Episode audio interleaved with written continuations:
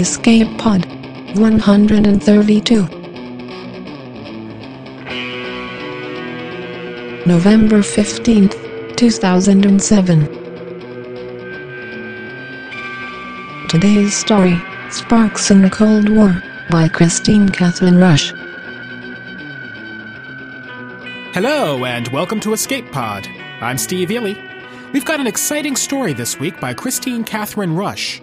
It has action and treachery and hunting on alien worlds, and to say anything else would be a spoiler.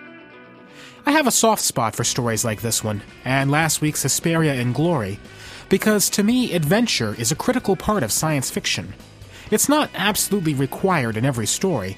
We've had our share of stories on Escape Pod that were more cerebral than cliffhanging, but I think it's essential to keeping SF fresh, to bring new audiences in and keep current audiences awake. When I was a kid, Isaac Asimov was my favorite author. This might seem like an odd choice when you talk about adventure. His best known works, like Foundation and Nightfall, weren't exactly high action, but he had a lot of moments. The specific novel of his that I read over and over throughout my childhood was Fantastic Voyage. It was wonderful submarines and shrinking and killer cells and saboteurs. I didn't even know there was a movie until years later, and when I saw it, it couldn't compare at all to the one in my head. It's possible that Fantastic Voyage had more to do with my passion for SF and me being here right now than any other work. Things happened in it, and they made 10 year old Steve say wow. We need that wow. We need space opera and cyberpunk and duels with lightsabers. We need races against the clock with the galaxy in peril. SF may be the literature of ideas, but adventure is rooted deeper in literature and in our brains. Without it, the genre stagnates. Certainly, we don't get those 10 year olds. So, this week's story is Sparks in a Cold War by Kristine Kathryn Rusch. Miss Rusch lives in Oregon, and she's the former editor of the magazine of fantasy and science fiction. She's written hundreds of short stories and dozens of novels in several genres under various names. Her most recent novel is Recovery Man, available now from Roc. So please stay on the trail and don't bag more than your limit. It's story time. Sparks in a Cold War by Kristine Kathryn Rusch. Three Earth hours later, they sat on the styro platform in the center of camp, pretending that nothing happened. They were lithe, thin, and strong, reedy in the way that athletic women were, and not nearly as brittle as they looked. Breyer turned on the perimeter, then punched a button which raised the UV roof. He had a lot of work ahead of him, not the least of it protection against the Quiesto. And if the Alliance heard what happened this afternoon, they would make sure he never worked again. No roof, Briar. Audra straightened her long legs and leaned her bronze face toward the blazing sun. I'd like to experience the elements. You've been experiencing the elements all day. Liv walked toward the semi permanent canopy stretched between the three main tents. I think we've had enough of experience. It was the first reference to the day's events, and the first quiet dig. I don't care if we're protected or not, said Keeley. She was the smallest of the three, and, Briar had noted, the strongest. All I want is a beer. Briar had been with these three long enough to recognize that statement as a command. He ignored it. The perimeter wasn't going to keep them safe for long. It would hide their presence, and, with the roof up, make it impossible to fire a weapon at them. But it also blinded them. An ambush could be set up outside, gliders floating above the cut grass, perhaps, or something more sinister, and he wouldn't know until it was too late. I thought we weren't going to drink until the sunset, Audra said. Keeley's face flushed. I thought we weren't going to bitch about anything. Too late, Audra said. Liv already started. The roof finished closing with a loud click. Keeley jumped as if someone had shot at her. Liv gazed upward. Audra sat up. Her dark eyes met Briar's. I said no roof. Yes, you did. He crossed his arms. And I said no shooting without my permission. She shook her head. Her red hair, wrapped in braids around her skull, made her look as if she were wearing a helmet. You're as bad as the others. No, he said. I'm worse. I'm the one who has to save our asses. You make it sound like I committed a crime. You did. Keeley got out of her chair and walked toward the cook camp. He heard the portable refrigerator beep as it dispensed her beer.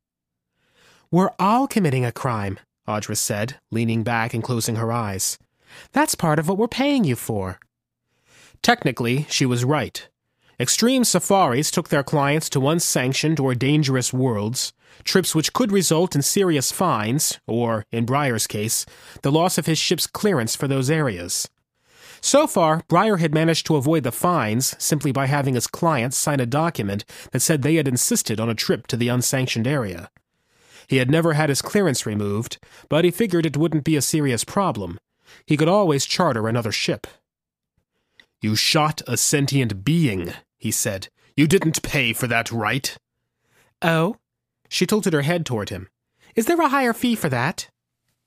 He didn't trust himself to answer her. He could barely restrain himself from crossing the styro platform and wringing her neck.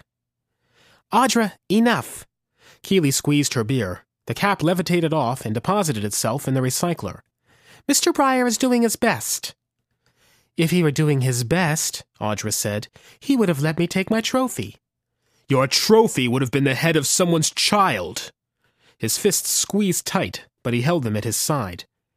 Everything we kill is someone's child. And sometimes, sentient or not, those creatures miss that child. Audra stood up, dusted off her light, crease free shorts, and headed toward the refrigerator. You're being a hypocrite, Mr. Breyer.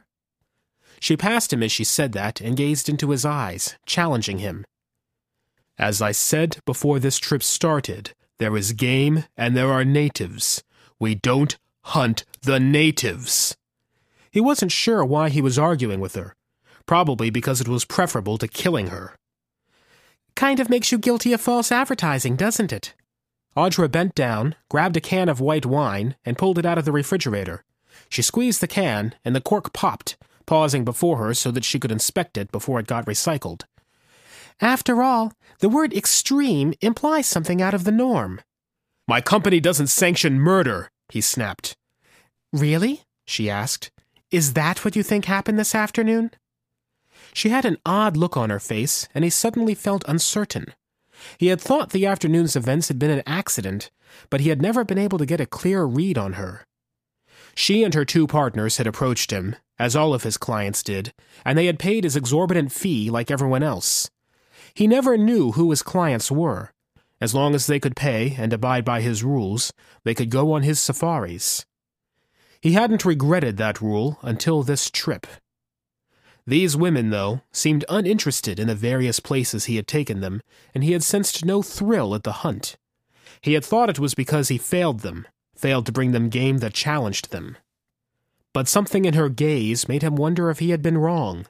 If that afternoon something had happened he hadn't entirely understood. They had used glider cars with their screens down to reach the range, a wide open section of grassland and youngling trees where Gracella could be found. Gracella had several features that made them perfect for a safari geared to humans. First, the Gracella were hard to find, they were scattered throughout the range, but their mottled coats blended with the browns and greens of the landscape. They were among the fastest creatures in Alliance controlled space. When spooked, a Gracella could hit speeds at over 150 kilometers per hour. And they were ferocious if cornered. He'd seen a Gracella turn on a hunter and shred the man's skin off his bones using only teeth and hooves. But most important of all, the Gracella were elegant creatures long snouts, wide dark eyes, angular ears that gave the face a beauty not found in the game in this far sector of the galaxy. Hunters who liked to follow the ancient tradition of hanging the head as a trophy would have something beautiful for the wall. The other hunters, who didn't have such barbaric instincts, usually had still holos made of themselves with the carcass.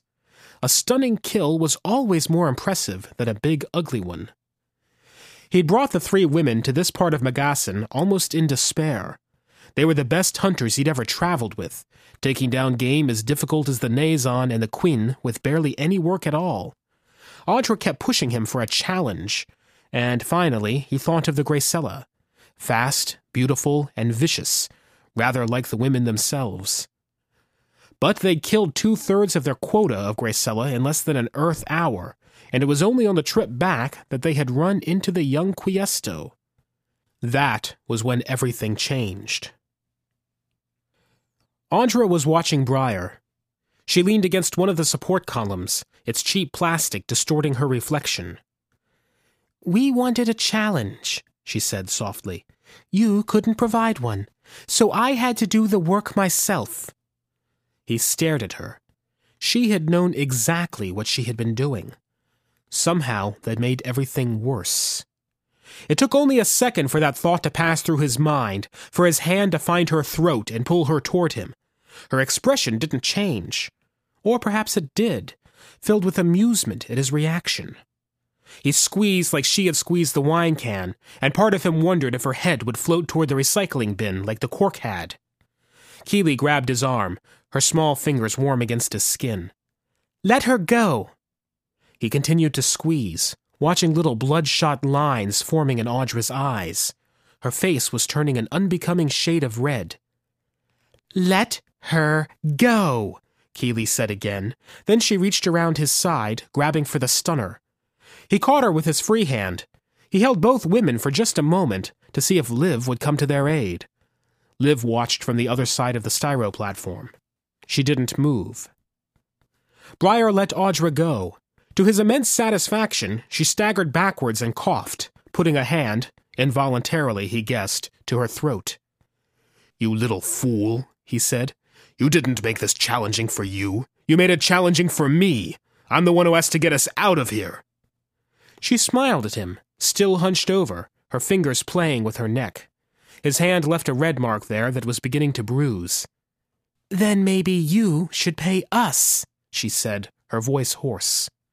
He cursed and lunged toward her, but Keeley held him in place. Stop it, Audra! Stop baiting him! We need him! Audra stood slowly, her face filled with hatred. He wondered how he ever thought her beautiful. We don't need him. We can manage without him better than we'll manage with him. Fine, he said, and twisted himself free from Keeley's grasp. He strode toward the organizational tent, reached toward the easy access controls, and shut off the perimeter. Around him, the cut grass spread like an ancient lake, the sharp blades glittering in the sun. The very edges of the grass pushed up against the range, outlined like waves against a beach.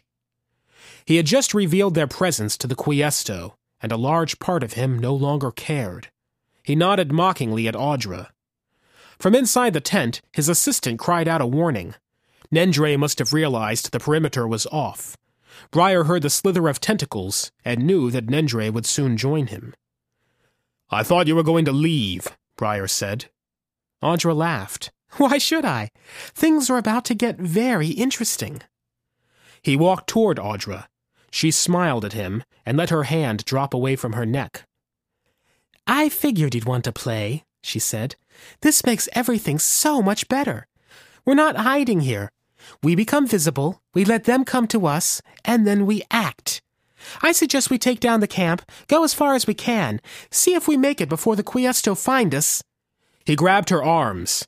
She let out a small startled shriek, which surprised him. He didn't think anything made her cry out. Then he shoved her backwards so that she fell off the styro platform and into the cut grass. Keeley screamed. Liv continued to watch. Nendre had come out of the organizational tent and was unfurling a tentacle so that he could reach Audra. You stop, Briar said. But, Jack, we cannot do this. Nendre's voice sounded even more mechanical than usual. Audra struggled in the cut grass. She was smart enough not to move much. Any movement she made would slice her skin. She had on no protection at all. You bastard! she shouted. He watched from the edge of the platform. He'd shoved her hard, and she'd flown at least five meters away. The clear grass was down near her. He was surprised a blade hadn't sliced through her back. Turn the perimeter back on, Briar said to Nendre. You'll kill her! Keeley cried. He reached inside Audra's tent and found her laser rifle the very thing she had used to kill the poor Quiesto. He tossed it to her, making sure it landed at least a meter away, so that she couldn't pick it up and fire it at him. Turn on the perimeter, he said again. Audra got up slowly. She looked toward the rifle, then to the camp. Blood dripped off her left arm. Regulations, Jack. Regulations. Briar covered the five steps toward the easy access controls. We are so far outside of the regulations now that this one more case won't matter. In fact, killing her might argue in our favor. Audra used a booted foot to stomp down a section of cut grass. She was moving across it quicker than he had expected. Nendre hadn't moved, his hulking round frame, tentacles coming off all sides, filling the organizational tent's doorway. We can't do this. Briar had had enough of can'ts and should haves and regulations. We can do anything we damn well please. He reset the perimeter. With a hum, it shimmered into place, cutting off Audra's angry scream outside. Let her back in! Keeley said. His fingers found the rest of the controls. He set the security protocol. Now no one could touch the perimeter except him. Keeley pushed at him. Let her back in! He caught Keeley's fingers with his own. Her eyes narrowed and she struggled, but he held her fast. She may have been the strongest of the three women, but he was stronger than anyone else here. Maybe I'll let her back in, he said softly, holding Keeley fast in a few hours. By then she might understand what it feels like to be hunted. You have no right, Keeley said, jabbing him in the stomach with her elbows. She had knocked some of the wind from him. I have every right, he said, letting go of her hands and stepping out of her way. Audra gave it to me by changing the rules. Either you do things my way or you join her in the cut grass. And if that happens, I promise I'll give you the challenge of getting out of here all on your own. Keeley opened her mouth as if she were going to respond, and then she dove for the easy access panel. When her fingers touched it, the security system gave her an electronic jolt. She cried out and backed away. Touch it again, he said, and the jolt will be twenty times higher. She held her fingers against her chest, staring at him like a chastised child. You'll do things my way, he said, not just to her, but to Liv and Nendre as well or you won't get out of here alive. Even if they listened to him, he wasn't sure any of them would get out of this place alive. Audra had put them in a terrible position. The Quiesto were one of Megasin's sentient races. They were at war with another sentient race, the Viotu. The Viotu were a highly technical race who subdued the planet the same way that humans had once subdued Earth. The Quiesto were the only other group on Megasin that had any technology at all but they utilized it differently. They made it blend with the environment, used it to preserve or improve the life that they had always lived. The two societies had been at war with each other for the past 20 Earth years. The war had been a cold one. No action yet, but the possibility of total devastation. But in the past five years, threats on both sides had increased. A lot of private companies outside of the Alliance had been monitoring the situation. A non alliance war meant profits for the arms and munitions industries. And then there were the terrorist factions, which looked at a hot war on a planet like Megasin as a way of roping the alliance into a role it didn't want that of choosing sides. Finally, a year ago, the alliance decided there had been too many close calls. It decided to broker a peace. For the past nine months, the only humans allowed on Megasin were peacekeepers and diplomats. The worry was that all other humans would confuse the issue and possibly ignite the hostilities. A Quiesto, murdered by a human, could do just that. Briar had elected to leave the body where it had fallen, in the thick brown grass of the range. He was beginning to regret that decision. If he could keep that body from being found, they all had a better chance of getting off Megasin alive. The problem was, he didn't want to be caught with it at camp or anywhere near his equipment. The Quiesto, for all their show at being simple people, were anything but. They had elaborate tests for finding the slightest thing that didn't belong scents, genetic markers, a mere sliver of skin that would reveal someone's DNA. The Quiesto could prove, beyond a doubt, that a person had been in an area six months after he left. Briar was always careful when he was in Quiesto country, but this afternoon he probably hadn't been careful enough. And he knew that, in addition to getting out of here, he had to cover his tracks. The first thing he had to do was destroy the evidence of the murder. He sat deep inside the organizational tent, going over the digital. Nendre, always competent, had made copies of the day's work. Without viewing it, of course. Nendre had long ago stopped watching the events of a day's hunt. He found most of it repetitive and uninteresting. Breyer took the original disk and placed it in the machine. He was about to hit delete when the image appeared before him. Not a still holo at all, but moving, just as it had that afternoon. The Gracella exploded out of the brush, disappearing toward the west. Audra raced for a glider, but Briar caught her arm. We don't hunt out of vehicles, he said. I do, she said. He remembered the feeling he'd had then, the anger. She had signed an agreement. She understood that his safaris were a specific kind, and he had his rules. He even explained them to her verbally. No hunting out of vehicles because it gave the humans an unfair advantage. It was their job to outthink their prey, not simply to outrun it. No explosive weapons that would either destroy the prey or the nearby area. No contact with the natives. And a complete agreement to abide by the bagging limits set by Extreme Safari. This is why you exiled the woman. Nendre spoke from behind him. Briar froze the holo and turned. He hadn't heard Nendre enter the tent. Nendre's eyes had moved forward, the stalks that hid behind the eyeballs completely visible. He examined the frozen hologram from all sides. She did something, eh? I knew her coldness would clash with yours. I thought you knew, Briar said. This was set to play. I heard the fighting outside. I decided to look. That was when you shut off the perimeter. Nendre pulled his eyes back, and they went back into the center of his body. He folded two tentacles before him and wrapped the end filaments together, imitating the way Briar templed his fingers when he was thinking. You know she will die out there. That would be the best thing for all of us. Nendre raised two other tentacles in surprise. You freely admit to committing murder? You would make us all accomplices then. I am not certain I wish to be one. Briar unfroze the holo. A Quiesto slid out of a youngling tree and glanced in their direction. His slender six feet height marked him as young himself. He turned toward them, the golden feathers covering his naked body, glistening in the sunlight. Briar had thought the Quiesto was looking directly at him, but it seemed now that the Quiesto was watching Audra, as if there might be recognition in his scarlet eyes. He stretched, his tail tucking upwards against his spine. His crest rose, scarlet and gold to match his eyes and feathers, and then he poised to run after the Gracella. Audra turned her rifle on him. This is not possible, Nendre said. Briar grabbed her arm, but the whir of the shot already echoed in the range. The yellow light of the laser was hard to see in the bright sunlight, but the results were clear. The shot left a hole in the Quiesto's torso, and he fell forward into the brush. Briar snatched the rifle away from Audra, and she didn't seem to care. Instead, she went to the Quiesto, crouched over him, and grinned at them. He's dead, she said, removing her flaying knife. Do I take my trophy here or wait until camp? Briar froze the holo again. He couldn't look at the fight that ensued.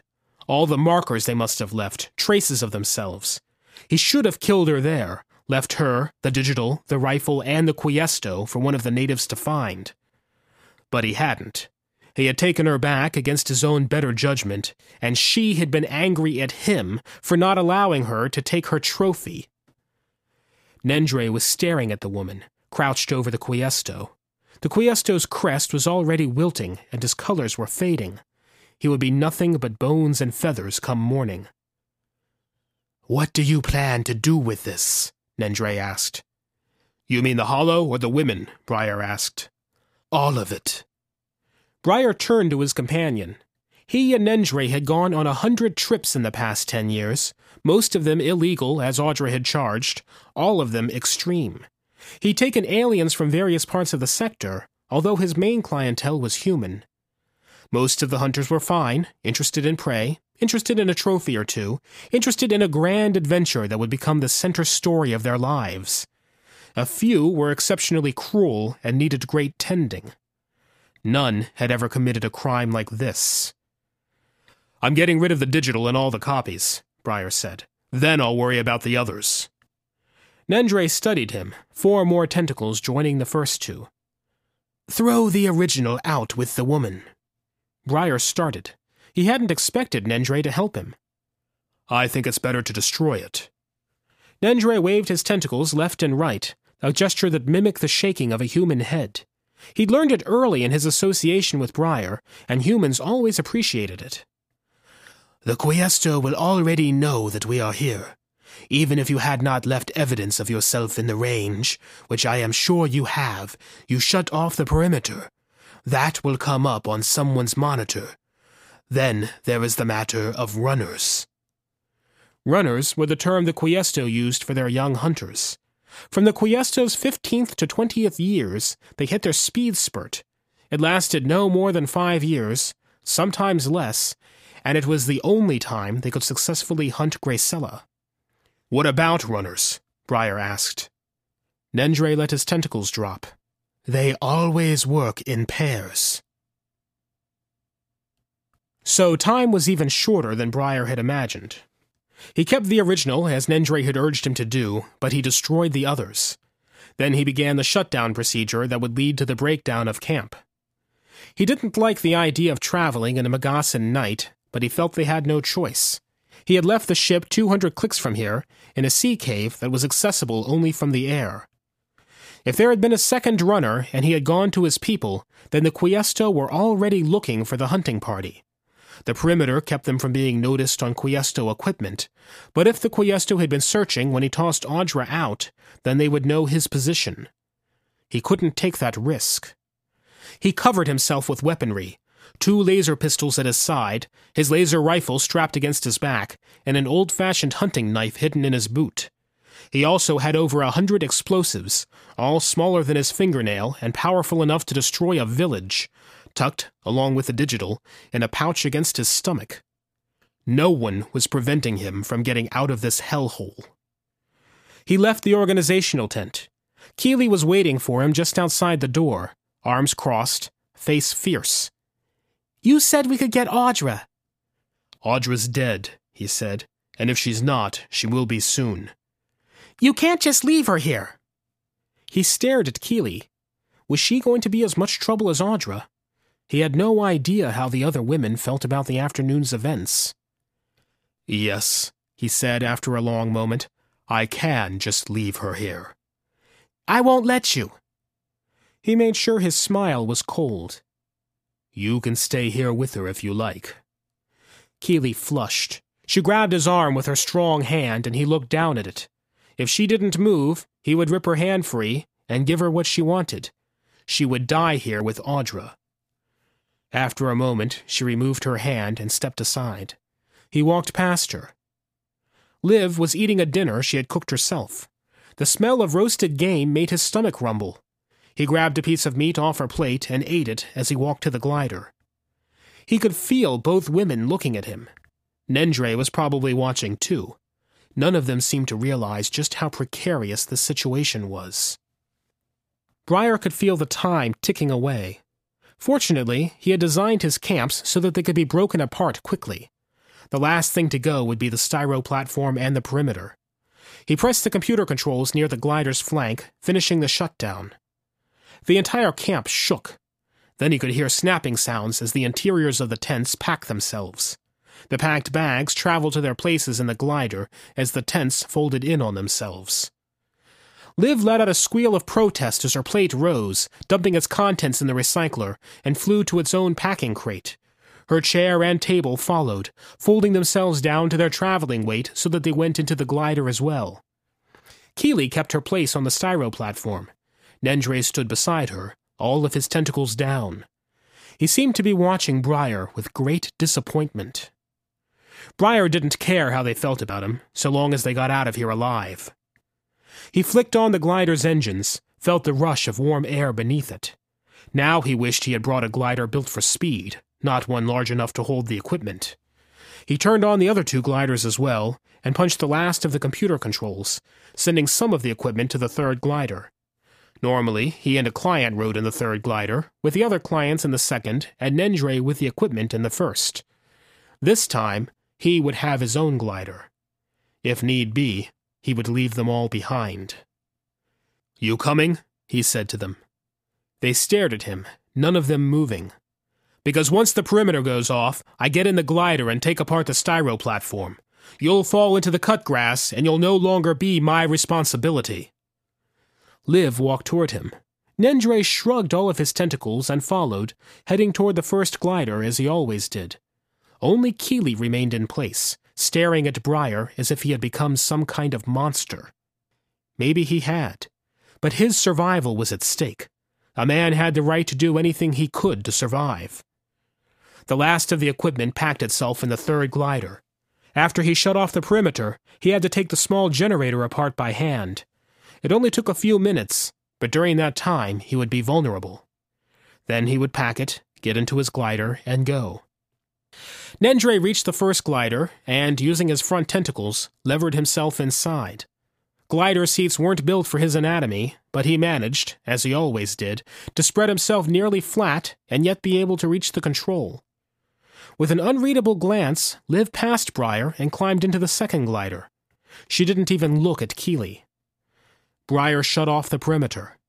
The cut grass glowed in the dying sun. The grass had its own luminescence, a quality that he had once enjoyed. This time he saw it as a liability. Their presence would be obvious as dark spots against the blades. He heard the rustle before he caught the movement. A laser rifle raised out of the grass like an arm waving for help. Audra! Keeley called, her voice full of triumph. Briar, you've got to. The shot reached him, long and yellow, going in such perceptual slow motion that he actually believed he could escape it. He leapt toward the third glider, his hand going to one of his own laser pistols, as the beam caught him in the left boot. Heat seared through the Rendisian leather, igniting the steel reinforced toe. He cursed, landed, and hit the disconnect on his boot. It pulled off his foot slowly, damaged by the blast. So Audra was still alive. She was smarter than he had given her credit for. He had thought she would try to find a way out of the cut grass, adding to her wounds and speeding up her death. Instead, she had remained in the same place, unmoving, until she saw the perimeter go off and the camp reveal itself. Although that shot must have cost her, all of that movement would have resulted in more cuts on her skin. Then he felt a muzzle against his back. Keeley. Of course. She would help Audra. He rolled into Keeley, knocking her down, and removed her laser pistol from her hand. Then he pointed it at her chin. Stop being an idiot. Give me a glider, Keeley said. I'll get Audra out of here on my own. He considered for a very brief moment. On the face of it, hers was a simple solution except that they'd meet him at the ship and he'd have to take them off planet. He wasn't going to do anything else for Audra. No. He grabbed Keeley's collar, pulling her up. Then, still crouching, he dragged her toward Nendre. Liv watched the entire thing as if it amused her. Briar knew that Audra could hear everything, and she could probably see them move beneath the gliders. But she was waiting for another clear shot. Too many movements, and she'd be too cut up to shoot that rifle. When Briar reached Nendre's glider, he offered Keeley up like a carcass. Nendre took her in four of his tentacles and held her against the glider. Then he wrapped a fifth tentacle around her neck. Try anything, he said, his voice sounding even more mechanical than usual, and I will squeeze. She glared at Briar. He didn't care. She was the least of his problems. He went back to the third glider, rose above it, and saw the darkness in the cut grass. This time, Audra didn't shoot at him. But he knew that, like any good hunter, she was biding her time. She wanted him inside the glider. She wanted to shoot him down so that she could use the glider to escape. If he was dead, she'd get off Megasin. If he lived, she wouldn't. They both knew that. He wasn't leaving this place until she was no longer a threat but it would take a risk on his part. Still, it would probably work. She didn't think him all that bright. She might fall for the trap. Briar moved around the glider, keeping his feet on the styro platform. His left foot throbbed and his balance was off, but he wasn't willing to remove the right boot. He had reached the very edge of the platform, pistol at his side, finger at the ready. He had made himself as perfect a target as he could. Behind him, he heard a familiar click and whir. He ducked just in time. The shot came over the center of the glider, disappearing into the darkness. Liv. Liv had shot at him from behind. He swung his pistol around, fired, hit the computer control on the back of Liv's glider, and saw it light up. They had less than a minute. Nendre, knowing what was going to happen, launched his glider off the platform. The glider, unbalanced by Keeley's weight, tilted precariously toward one side. But Briar, still crouching, didn't watch Nendre. Instead, he searched the glowing cut grass for the dark area that marked Audra's position. He found it right where he sensed it would be and fired. The shot went wild, severing a swath of cut grass. Liv was struggling with her glider. Its sides had sealed like they always did when someone tampered with the back controls, holding her inside. She couldn't get out, although she was trying to force the interior controls to let her. Audra's rifle rose above the grass, and Briar shot again. The beam hit her in the belly. Her body flew backwards, landing even deeper in the grass. This time, he knew she was dead. He only had a few seconds left. He dove into his own glider and hit reverse, going off the styro platform backwards, away from Liv's glider. She was pounding against the clear walls, screaming at him, but he looked away. The cut grass was illuminating Nendre's glider from beneath. It looked odd, the shadows making the bottom seem uneven instead of flat. The glider was level now, and Briar didn't see Keeley's head against the sky. Nendre had probably let her fall into the cut grass. She wasn't as resourceful as Audra. If the fall hadn't killed her, the grass would. Briar banked his own glider, heading toward the edge of the grass. At that moment, Liv's glider exploded, sending plumes of fire and light into the darkening sky. If the Quiesto didn't know where he was before, they knew now. He had to hurry. But first he had to make sure Nendre was all right. Briar eased his glider beside Nendre's and gasped. He was looking at the glider's flat bottom. The glider was flying upside down. Briar lowered his glider so that he could see underneath Nendre's. Briar hoped to find Nendre clinging by his tentacles. But Nendre wasn't there, and neither was Keeley. The glider was empty. Briar looked down. Nendre was flat against the cut grass, his body deflated the way his people's bodies did when they were dead. A few meters behind him, Keeley lay broken in the grass. They must have struggled, upset the glider, and fallen to the grass below. Briar cursed. He and Nendre had been together a long time, working well despite their differing philosophies. They had been friends. He hadn't meant to get Nendre killed. Although Briar couldn't do anything about it now, Nendre was dead, but Briar wasn't, and he still had time to get out of this god-forsaken place. He nudged the glider forward when he noticed something odd at the edge of the range. Runners, Dozens of them stood in front of him, holding a weapon he recognized as a cross between a laser rifle and an old fashioned projectile gun. He turned, saw shapes in the darkness all around the cut grass. His glider scanner confirmed what his eyes took in hundreds of runners, some visible, some not, waiting for him. He couldn't fly away from this. Even if he tried, they'd keep up with the glider, if they fired at him, those weapons would do serious damage because his glider was not armor plated. Briar hovered, safe as long as he was above the cut grass. No runner could venture inside, and they wouldn't shoot until they were sure he had seen them. Unlike Audra, the Quiesto had ethics. He had one chance. He fingered the explosives he had stored in his pouch. If he used them, he would be able to get away he would probably make it to the ship and off Megassen. But he would leave behind hundreds of dead runners and the first volley in a two pronged war. The uneasy truce between the Viotu and the Quiesto would end, and no human could broker a peace. In fact, the war would probably spread to the Alliance, since humans would have been the trigger, the spark that made the Cold War hot all over again.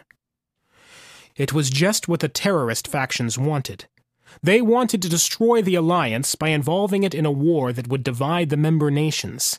Such a war would show that the alliance only talked about peace. Audra had known about the dangers of coming to Megassen illegally. In fact, Briar had explained them to her before the trip. But as he had spoken, she had watched him with faint amusement. Amusement he had taken for contempt at the rules. It had been contempt at the information. He finally understood what he should have seen all along. She hadn't been here to hunt Gracella. She had been here to start a war. She was a terrorist, the Megasan equivalent of a suicide bomber, whose desperate act had small probability of survival. Even if he hadn't killed her, the Quiesto would have, after she had told them lies about human involvement in a war the Alliance didn't even know they were going to be a part of. His hand left the explosives. Instead, he fingered the digital in his pouch, the digital he had nearly destroyed. As it existed now, it could be what he wanted it to be. Audra wasn't alive to explain her motivations. He could use the digital to show Audra hadn't meant to start a war, only that she was mean spirited and selfish, a hunter who didn't understand the sanctity of sentient life. But he did. He always had. And if he killed the runners just so that he could escape, he would be no better than Audra. In fact, he would be her pawn for the rest of his miserable life. Briar cursed softly to himself. He was guilty. Guilty of coming to Megasan illegally. Guilty of so many tiny things. He had never thought that such small guilt could have such huge repercussions. Strange that he had always considered himself a moral man. Stranger still to discover here, in this place, that he had never acted like one. It was time to start. He raised his hands and, in broken quiesto, surrendered. Everything.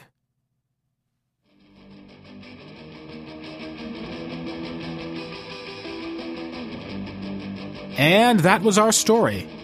I'm so glad that pieces like this are unbelievable, and that we live in a world where nations know better than to get involved in other nations' cultural disputes. Hmm. A bit of travel news. My wife and I are going to be in London for the next couple of weeks. It's a business trip for me and a fun trip for her. While we're there, I'm kicking around the idea of an escape pod meetup.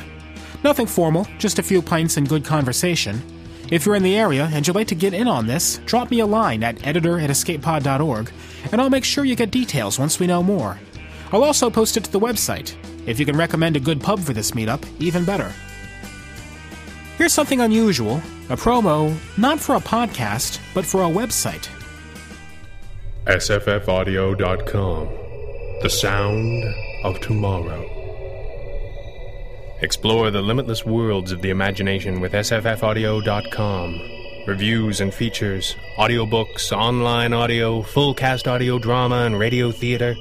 The ultimate source for news from the world of science fiction and fantasy audio, brought to you by the most trusted team in the business.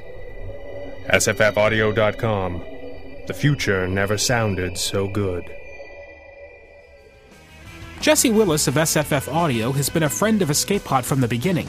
In fact, he's been the first donor to all three of our podcasts. SFF Audio is the definitive source on the web for reviews and news about science fiction audiobooks, radio drama, and podcasts. And if you like what you're hearing here, they offer plenty of resources for finding more. I highly recommend them. So, a couple of stories to get feedback on real quick. Escape Pod 128 was the latest chapter in the Union Dues saga, Send in the Clowns. I can summarize much of the feedback with Dracona's anecdote. I was riding a packed train when I saw that the current Escape Pod story was a new Union Dues story.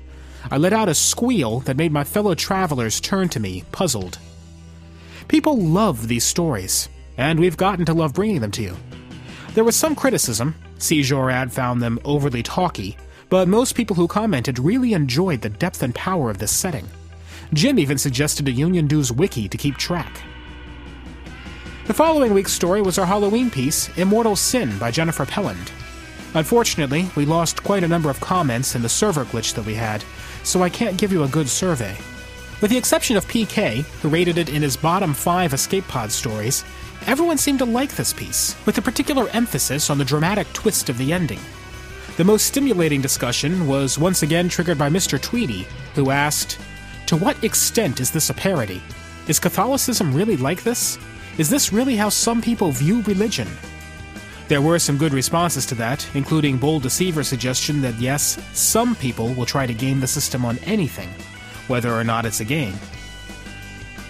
Escape Pod is a production of Escape Artists Incorporated and is distributed on a Creative Commons Attribution Non Commercial No Derivatives 3.0 license.